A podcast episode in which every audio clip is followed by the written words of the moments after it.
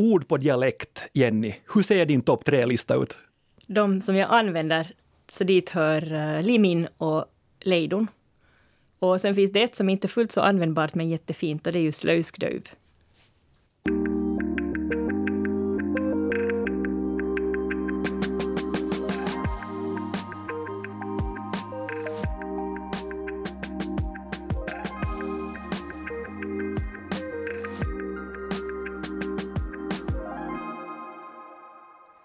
Näst sista ordet är tillbaka igen. Jag, Jens Berg, sitter i vanlig ordning i studion här tillsammans med språkexperten Jenny Sylvin. Hej.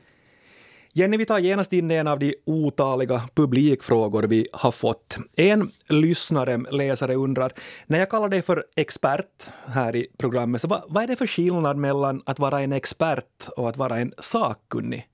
No, alltså, grejen är väl, de är väl egentligen helt synonyma att en expert är en person som är sakkunnig inom något område, men, men sen är det ju det att en ja, expert kommer från latinets expertus, som betyder erfaren, kunnig. Och medan en, ja, en sakkunnig är då någon som kan någonting, och det kan man väl om man är erfaren. Jag tycker själv att ord som egentligen är liksom adjektiv som har blivit substantiv, att det blir liksom en sakkunnig person, så jag tycker det är lite bökiga. därför gillar jag själv bättre ordet expert, men det får man ju göra som man vill med. En sakkunnig person, ger du. Ja. Äh, men fortsätter kalla dig expert och expert på det mesta inom språk är du och då utgår jag från att det gäller dialekter. Äh, också. Det är kanske inte mitt specialområde, men, men det är ju ett roligt ja, område. Det är ett område som väcker jättemycket känslor och som folk har ett förhållande till på något sätt. Ja, verkligen. Vi ska tala mycket om dialekter idag och då tänkte jag först att vi skulle enas kring vad det är vi talar om. Alltså vad är dialekt? Eh, den vanligaste och kanske mest klassiska definitionen är en geografiskt avgränsad underart eller varietet av ett språk. Och en lite modernare och mer omprövad definition är det gångbara kommunikationsspråket inom ett avgränsat geografiskt område. Då blir det alltså kanske mera en språk som en gång talades i, i bondesamhället blir större, så det blir också mera regionala dialekter. Men jag tänkte Jenny, tre korta och snabba frågor när vi definierar här. Är dialekt ett modersmål? Det kan det absolut vara för de som har dialekten som sitt modersmål. Och det finns ju flera personer som till exempel är, alltså, har fått byta språk när de har börjat skolan. Att det är först då standardsvenskan har kommit in i bilden. Och, och, den här typen av tvåspråkighet, tycker, alltså, jag tycker definitivt att man kan tala om tvåspråkighet. Och då handlar det ju om att det ena, ena varieteten är ett modersmål. Eller så kan man ha två, det kan ha talats två dialekter i ens hem, eller dialekt och standardsvenska. Men för många är det ett modersmål, absolut. Så svar ja på den frågan. Men sen då, om man har en jätteutpräglad satsmelodi så att du bums hör att den här filuren, så hon eller han kommer, kommer härifrån, är det en dialekt? Nej. Och det finns ju till exempel just många som inte är dialekttalare, men där man direkt hör att de är från Österbotten. Hej Jens! Hej Jenny! och, och, och, och det, då handlar det ju inte om, jag inte skulle kalla det dialekttalare, men man hör. Och det, det kanske handlar just det här satsmelodin, det vill säga prosodin, som avgör att man kan höra att någon är från, från eh, Österbotten eller från Västnyland eller något mm. annat. Men, men sen då, sista checkfrågan här.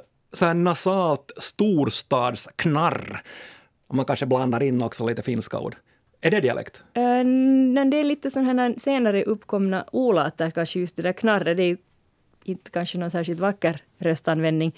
Och, och, det är väl ganska typiskt för Helsingforsregionen, men finns också i andra storstadsområden. Och det är inte dialekt, utan det är väl kanske snarare någon sorts, vad ska man kalla det, sätt att tala, mm. helt enkelt. Då är vi överens om vad vi talar om idag, dialekt som, eh, som eh, det som kanske då är gångbart kommunikationsspråk inom ett avgränsat geografiskt område. Och jag ska genast här lägga mina kort på, på bordet, för brukar man inte skriva på sociala medier ibland att it's complicated om ett förhållande? Ja. och it's complicated, det är jätte, jättekomplicerat det här mitt förhållande till, till dialekter. För, för det är så att jag, jag kommer ju från Österbotten och mamma och pappa kommer från, från Sydösterbotten, talar dialekt i sin barndom, talar dialekt med varandra. Men de bestämde ganska tidigt att de inte talar dialekt med mig och min bror hemma. Så vi har aldrig talat dialekt hemma, men jag har varit omgiven av dialekt.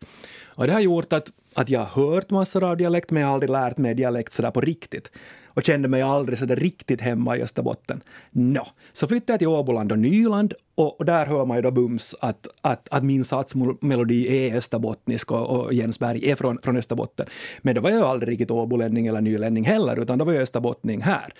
Och mina föräldrar så valde bort dialekten för att, för att de tyckte att det hade för dem blivit någon form av barlast. Vet du? Att de upplevde att när de började studera på, på, på universitet och så, så, så hade de trubbel med vissa ljud och, och, och sådär. Låter det här bekant? Alltså som berättelse, kanske inte för dig men... Nej, som berättelse låter det sorgligt bekant och jag tycker det är väldigt synd att det är så. Eller vad, vad tycker du själv? Nej, alltså nu är jag ju helt nöjd. Det, det, är jag. Men, men visst skulle det vara skönt att kunna en dialekt på riktigt. Jag imiterar ju dialekter och kan dem sådär kanske till 75 procent, men och jag tänker just med tanke på hur starkt känslospråk dialekten är för många, just de som har det som modersmål, så är det ju lite sorgligt att dina föräldrar valde bort det, att de valde liksom den här slätstrukna standardvarieteten som det språk de använder för att kommunicera med sina egna barn. Ja, men, men sen är det jättelustigt också att, att när, när, de, när de talar om någonting som kommer riktigt nära, att de talar om någonting som händer i, i, i liksom deras gamla hemknutar och sådär, så då byter de till dialekt. När de, om vi ringer och talar med dem hemma, när de är hemma i Österbotten och sådär, om de talar om någonting som kommer riktigt nära dem, som handlar om deras gamla, gamla hemtrakter, så då talar de om dialekt. Ja, det, men det är ju alltså inte alls en ovanlig berättelse det här och just det här att, att också Eh, man har hört om barn som har fått antingen byta, alltså byta språk när de har börjat skolan, antingen för att skolan förväntar det av dem eller för att de kommer från en mindre by och sen flyttar de till en större där den här dialekten på något sätt inte är lika socialt accepterad. Och eh, till och med folk som har fått byta språk två gånger, först när de har flyttat till den större orten och börjat gå i skola där och sen ytterligare en gång när de har flyttat till universitetsstaden. Och det är ju synd att man upplever att man ska behöva byta sätt att tala och ska säga, välja bort sitt modersmål. Samtidigt som det finns ju alltså vissa sådana här begriplighetsaspekter, men det är ju ändå ganska få dialekter som är obegripliga. Ja, det här är nog ett ämne som engagerar. Uh, och det har strömmat in massor, massor, massor av kommentarer och berättelser om dialekter hit till, till näst sista ordet. Vi är, vi är så otroligt tacksamma, men vi kan tyvärr inte ta upp alla eller ens svara på alla kommentarer. Det kommer en bra bit över hundra längre och kortare berättelser och svar och vi lovar att vi kommer här i näst sista ordet att återkomma i flera avsnitt till dialekter, till ord och till uttryck. Men jag tänkte jag skulle plocka några kommentarer och berättelser som vi har fått in. Malin som har flyttat till Sverige från Jakobstadsområdet skriver så här. För mig är min dialekt mitt modersmål och högsvenskan eller då standardsvenskan ett andra språk. Exempelvis tar jag till dialekten när jag är trött och inte orkar prata högsvenska utan vill tillbaka till det bekanta, vilket ibland orsakar oförstående miner hos min svenska sambo. Ja, ja. Och Maria, lite inne på samma, skriver så här.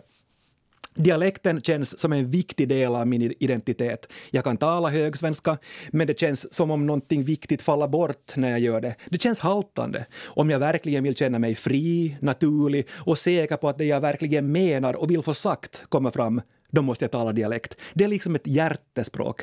Ja, det, det tror jag definitivt. Just det här att folk väljer att tala dialekt med spädbarn och husdjur och och just det här liksom som är riktigt nära. För att om dialekten är det första språk man har lärt sig och just det här liksom ömhetsspråket och sådär så, så då, då är det det man tar till.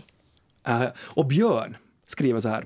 Jag är från Nyland, huvudstadsregionen, och avundas den starka identitet och självsäkerhet som en utpräglad dialekt utstrålar. Samtidigt upplever jag att min egen dialekt inte är någonting att vara speciellt stolt över, då den nasala Helsingforsklangen i de flesta fall inte hjälper mig i att framstå som down to earth, vilket jag ändå upplever mig själv vara, skriver Björn. Ja, det har just att göra med fördomar och hur vi, hur vi uppfattas. Mm. Sen en, en, en, annan typ av berättelse, signaturen cirka 40, skriver så här. Efter högstadiet flyttade jag från min trygga hemkommun i sydväst för att studera vid en yrkesskola på annan ort. Där fanns studerande från Svenskfinland samt från Sverige. Det kom som en chock att märka att jag i hela mitt liv har använt bland annat ord som hämta och söka i fel bemärkelse enligt finsk modell inom parenteser. Dessutom en massa dialekt och annan terminologi som jag genuint inte visste att var inkorrekt svenska. Det här ledde till att jag blev mer eller mindre idiotstämplad och mobbad från dag ett. Väldigt tufft för en 17-åring långt borta hemifrån. Hon skriver, eller har cirka 40 signaturen, dialekt i all ära, men jag upplever att alla föräldrar och skollärare borde göra sina avkommor och, le och elever en tjänst och medvetet välja ett korrekt språk. Vad säger du om det här? Jag kan förstå den här åsikten och det bästa är ju att, att använda på något sätt den här tvåspråkigheten också i skolan, att bejaka dialekterna men sen ändå undervisa just i det här, det här standardspråket. Och det handlar just igenom det här hur man vill bli uppfattad och veta vilka ord som funkar i vilka situationer. För att faktum är att vi kan, vi kan tänka oss en idealisk värld, en drömvärld där alla får tala som de vill och bli socialt accepterade, men faktum är att, att just när man får höra om mobbning så tycker jag det är hjärtkärande, men det, det, kan kanske vara bra att veta ändå. Jag tycker inte i och för sig att, det, att folk ska behöva anpassa sig allt för mycket, samtidigt som det är bra att behärska alla koder. Ju fler mm. sociala koder och koder i allmänhet man kan, desto mera möjligheter har man. Jag tror vi gör så här, här nu, vi ska, vi ska återkomma till, till, till det här Jenny, men vi ska ta in en, en, en röst till här om dialekter. Mats Nylund, tidigare färgstark österbottnisk riksdagsledamot och nu är han högsta chefen för lantbrukarna på SLC i Finland. Han är alltså bondebossen i svensk Finland och vi ska höra vad Mats Nylund, Nylund här säger om sitt förhållande till dialekt. Det stämmer att dialekt är mitt modersmål och jag är stolt över min dialekt. Min dialekt berättar om mitt ursprung och jag kan uttrycka mig väldigt kärnfullt. Men min uppfattning är att i det offentliga rummet så ska vi tala så att alla förstår. När jag gick i skolan så lärde vi oss att tala högsvenska i skolan och då handlade det om att alla skulle kunna förstå varandra. Och det är ett faktum att talar man dialekt i det offentliga rummet, i radion, i TVn eller på ett möte där alla inte kan dialekt så kan budskapet antingen gå förbi, missförstås eller i värsta fall till och med misstolkas. Och därför så är jag noggrann var jag talar dialekt. Jag talar dialekt på möten i Österbotten till exempel, eller kanske Västra Nyland, Östra Nyland, Åboland, där jag vet att deltagarna förstår vad jag säger, men det bedömer jag från tillfälle till annat.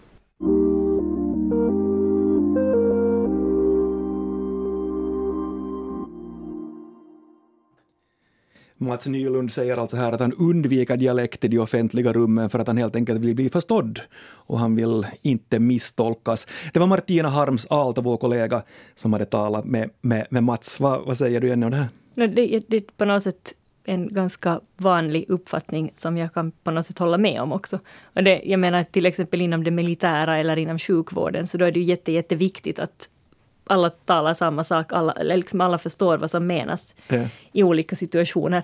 Sitter jag hos en läkare och ska tala om någon genant åkomma så vill jag inte behöva ställa extra frågor därför att jag inte har uppfattat vad den här personen har sagt. Ja. Fast här handlar det ju lika gärna kan det vara om att någon, någon som inte är så jättestark på finska plötsligt sitter på finska i en vårdsituation och, och hänger inte riktigt med. Så det handlar ju om andra typer av tvåspråkighet också. Ja.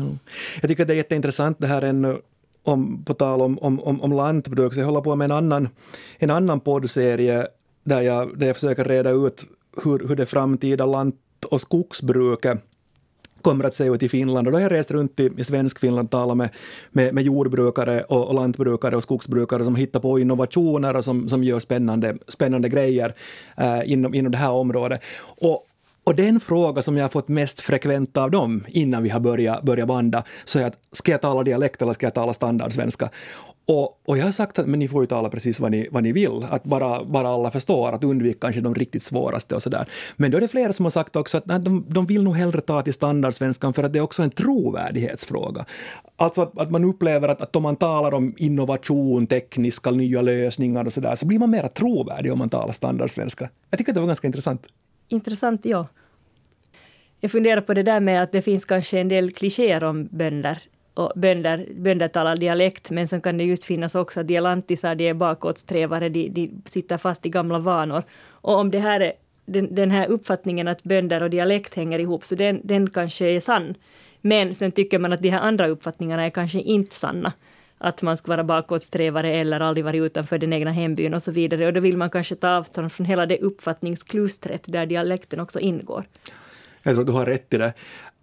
Jag tycker att det är spännande där. Du var inne på, mm, på det att när du kanske går till en, till en läkare så vill, du, så vill du kanske inte att hen snackar dialekt med dig. Men hur, vad, vad tänker du om lärare? Vad tänker du om en, om en situation i, i skolan och, och så? Och, och lärare som använder, använder dialekt? Jag tycker skolan är ett jättebra forum för att bejaka dialekter. Jag minns när jag själv gick i lågstadiet i Esbo, jag är då alltså uppvuxen utan dialekt. Det fanns nog folk som talade Esbo-svenska också i, i Esbo på 80-talet, men, men mina föräldrar är båda inflyttade och, och jag har liksom inget förhållande till Esbo-svenskan själv. Men min lärare var från Österbotten och hon lärde oss dialektala ord, bland annat ordet limin, mm. då som jag nämnde här i ingressen, som alltså betyder att man har träningsverk. Så det är ett ord som jag har lärt mig där. Och på något sätt så det att hon tog in dialekten och gärna använde dialektala ord som hon förklarade. Så ett jättefint sätt att undervisa om dialekter. Och jag tänker just det här att, jag minns när jag läste EOS som barn, så var det många av på insändarsidan som var upprörda för att de inte fick tala dialekt i skolan. Och det tycker jag är ganska hårt egentligen, att man har ett modersmål som plötsligt blir underkänt när man börjar skolan. Att då kanske man kan istället försöka liksom med positiva medel visa att man behöver kunna uttala sig så att andra förstår. Eh, jag vet att eh, det finns en jättebra bok som heter Skolspråk och lärande som handlar om flerspråkigheten i de, i de finlandssvenska skolorna skriven av, av Liselott Forsman och Anna Slotte.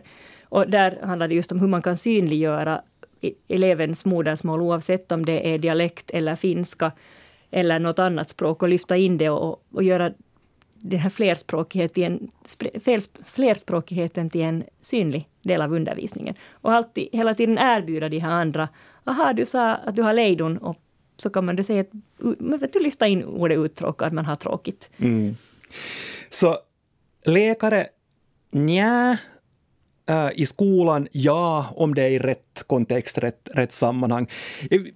Vi, vi plockar in en, en, en lyssnarkommentar här, en, läsar, en läsarkommentar.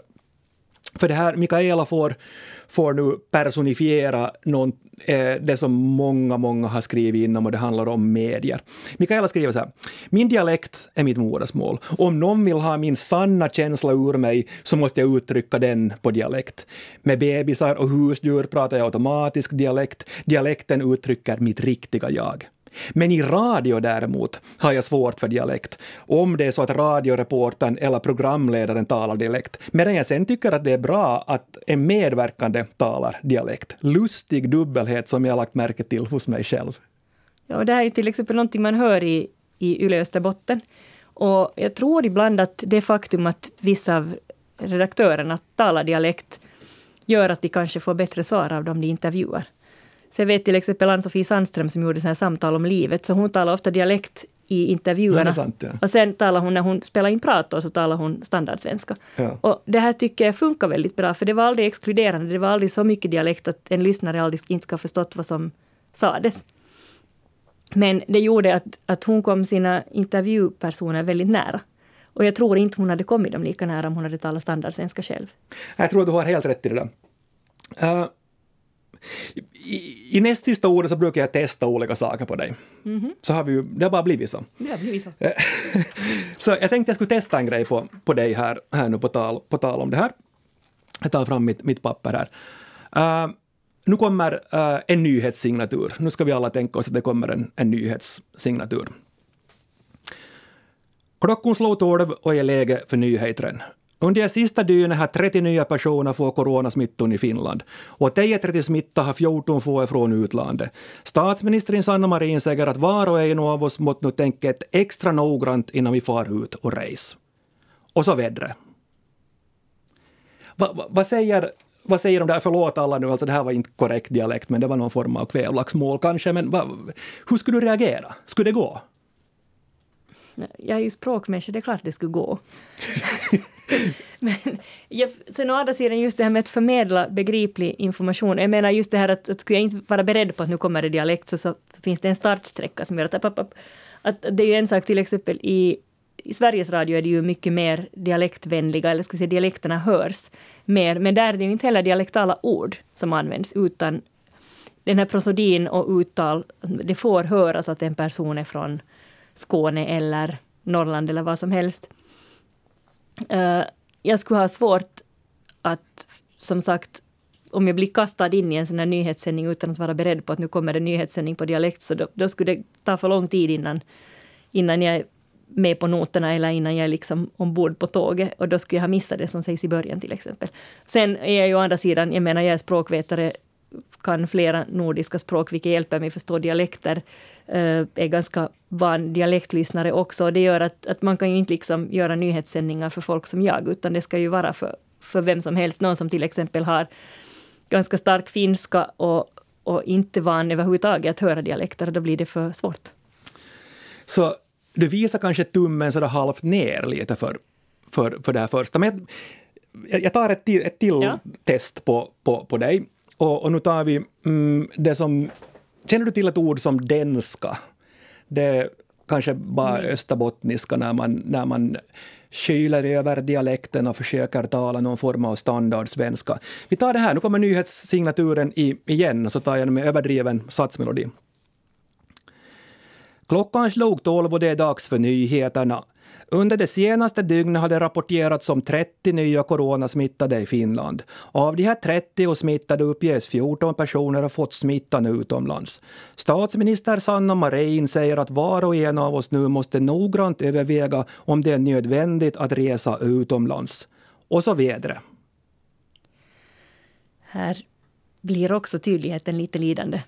Mm. Om inte man är van. Och sen, alltså ovanligt låter det ju, men det är ju, man kan ju vänja sig vid Fast nu använder jag ingen dialekt överhuvudtaget. Det här var en standard svenska med överdriven äh, satsmelodi. Ja, inte bara satsmelodi. Det var, också, det var inte bara satsmelodin, utan det var uttalsgrejer. Det var kanske de uttalsgrejerna som... Lite jag överdrev alltså kanske för mycket nog. Ja. Och, och då blir det, det betyder till exempel någon som hör lite dåligt eller ja, kan ha, kan ha svårt att uppfatta vad som sades. Mm. Sista, det här blir inte ett test nu, men vi var inne på, på, på läkare, vi var inne på lärare, vi var inne på nyhetsuppläsare. Men hur är det exempelvis i kyrkan? Om en präst talar dialekt? Nej, det var faktiskt en av mina tankar när du frågade just det här med skolan och annat, så kom jag att tänka på att, att om jag var dialekttalare själv och kom till exempel från Pärnu eller Munsala eller vad som helst, så, och, och var dialekttalare, så nu tycker jag det skulle vara jättefint med till exempel jordfästning, att bli jordfäst ja. på mitt modersmål.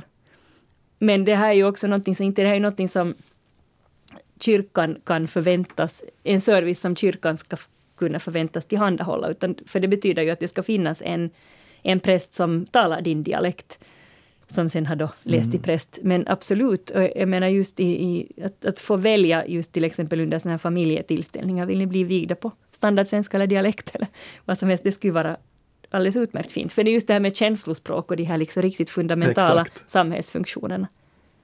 Vi ska ta in en, en publik kommentar ännu. Signaturen Exil Österbottning skriver så här.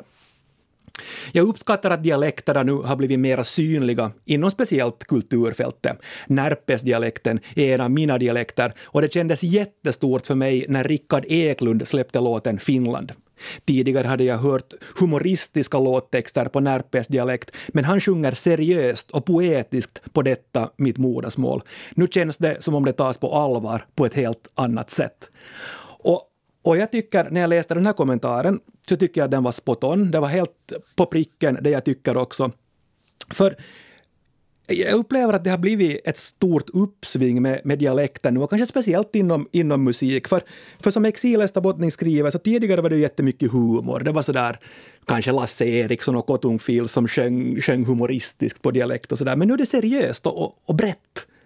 Och, och, och, det är inte bara Rickard Eklund utan Vasas flora och fauna, Månskensbonden, Hanna Lagerström som rappar på någon form av Korsnäs Närpes dialekt och sen Kaj förstås och sådär. Är inte det ganska häftigt? Ja, det, alltså det, det är ju alldeles jätte, jättefint att de här dialektambassadörerna finns. Och ju, mer, ju fler som använder dialekter i alldeles olika sammanhang, desto mera tyngd får också dialekterna. Det, det, förhoppningsvis kan man ju bli tagen på allvar också som dialekttalare i alla möjliga sammanhang. Ja. Och Teaterhögskolan, jag talade med, med utbildaren där, Stina Engström också i ett annat ärende också. Hon håller på med dialektkurs nu också, där skådespelarna får lära sig en monolog på en valfri dialekt. Och så finns det ju massor av exempel från litteraturen, i den finlandssvenska litteraturen också, med många dialektala nyanser och, och, och sådär. Men jag tycker det är så fint alltså just det här att, att det handlar ju om domäner, språkliga domäner, vilka, vilka språk kan man använda i, i vilka situationer. Och det här att nu eh, dialekterna erövrar flera språkliga domäner, till exempel just att, att de kan få en viss synlighet i skolan, att man inte nödvändigtvis städar undan dem bara för att man stiger in i ett klassrum, eller just kan tala om allvarliga saker på dialekt. Så mera sånt. Men en, en sån sak som jag funderar, funderar ännu på, på också, att, att att när jag börjar lista här sakerna, du var inne på Ann-Sofie Sandström och sådär, men, men när jag börjar lista här grejer som, som, som nu till exempel det kulturella uttrycket, Hanna Lagerström ett annat exempel, men mest är det män som använder dialekter i offentligheten. Eller är jag ute och pedar här nu? Ja, ja, alltså, nu har vi talat ganska mycket om Österbotten dessutom, men alltså Aribiggorna från Östnyland ja. sjöng ju på, på Pellingedialekt, eller vad heter det, ja, Veselande, alltså det var sådana här Borgodialekter. Ja. Och och, men, men annars har det varit lite tyst på den fronten. Men faktum är att, att dialekterna har en annan status i Österbotten. För att i Österbotten så är den här samhällshierarkin mer platt. Det, det har inte funnits liksom herrgårdar där det har varit skillnad på folk och folk, utan, utan de som har varit viktiga maktpampar i Österbotten har varit bönder de med. Och de har också varit dialekttalare, medan här i södra Finland har det snarare varit just det har varit liksom utbildat folk som har bott på herrgårdarna och, och där har det varit status att inte tala dialekt. Och, och ju lägre ner i samhällshierarkin man kommer, desto starkare har dialekten blivit, vilket har lett till att de har en annan status här nere. Men, men här hoppas jag just att, att, att jag tycker det skulle vara fantastiskt roligt om, om just de här bygdemålen också i södra Finland skulle erövra flera samhällsdomäner. Sen en, en, en kommentar ännu kring det här att, att det är en en, ett uppsving för, för dialekter. Jag, tror att det var dialektforskaren Caroline Sandström som hade en sån här teori om att, att när världen blir mera global det vill säga att vi tar, vi tar allt mera intryck, vi får mera influenser från, från världen, vi ser mera på samma serier, vi lyssnar på samma musik och, och, och sådär i hela världen. Så blir, så blir samtidigt det lokala allt viktigare, närsamhälle med, med, med närproducerat och du engagerar dig kanske för, för den lokala skolan, för skolvägen och sådär. Så att när världen blir global så blir den samtidigt också ännu mera lokal. Och, och det gör att dialekterna sen stiga fram och blir ännu viktigare. Du kommunicerar i sociala medier, skickar meddelanden till dina vänner på dialekt och sådär. Och sociala medier är ju ett, en jätte, jättebra dialektspridare. Det handlar ju också om att, att sociala medier det är jättedemokratiskt i sin art. Vem som helst kan publicera. Jag menar, för med traditionella medier så krävs det att du redan har ett utrymme för att du ska komma till tals. Men sociala medier, sms, chattar och så vidare, där kommer alla till tals och då, då talar ju folk, skriver på sitt modersmål. Hjälp! Klockan klockan tickar iväg, men vi ska återkomma till, till dialekter. Vi ska återkomma här i näst sista ordet till alla era härliga berättelser och, och snacka mer om dialektala ord och uttryck och allting sånt. Miljoner och åter miljoner tack för alla kommentarer och all respons. Fortsätt gärna att skriva till oss på näst sista ordet. Och vi är tillbaka igen om en vecka och då ska vi bland annat tala om kännspaka tuttar och stegring. Hur låter det? Det låter som mitt modersmål. Jenny och Jens säger morgens.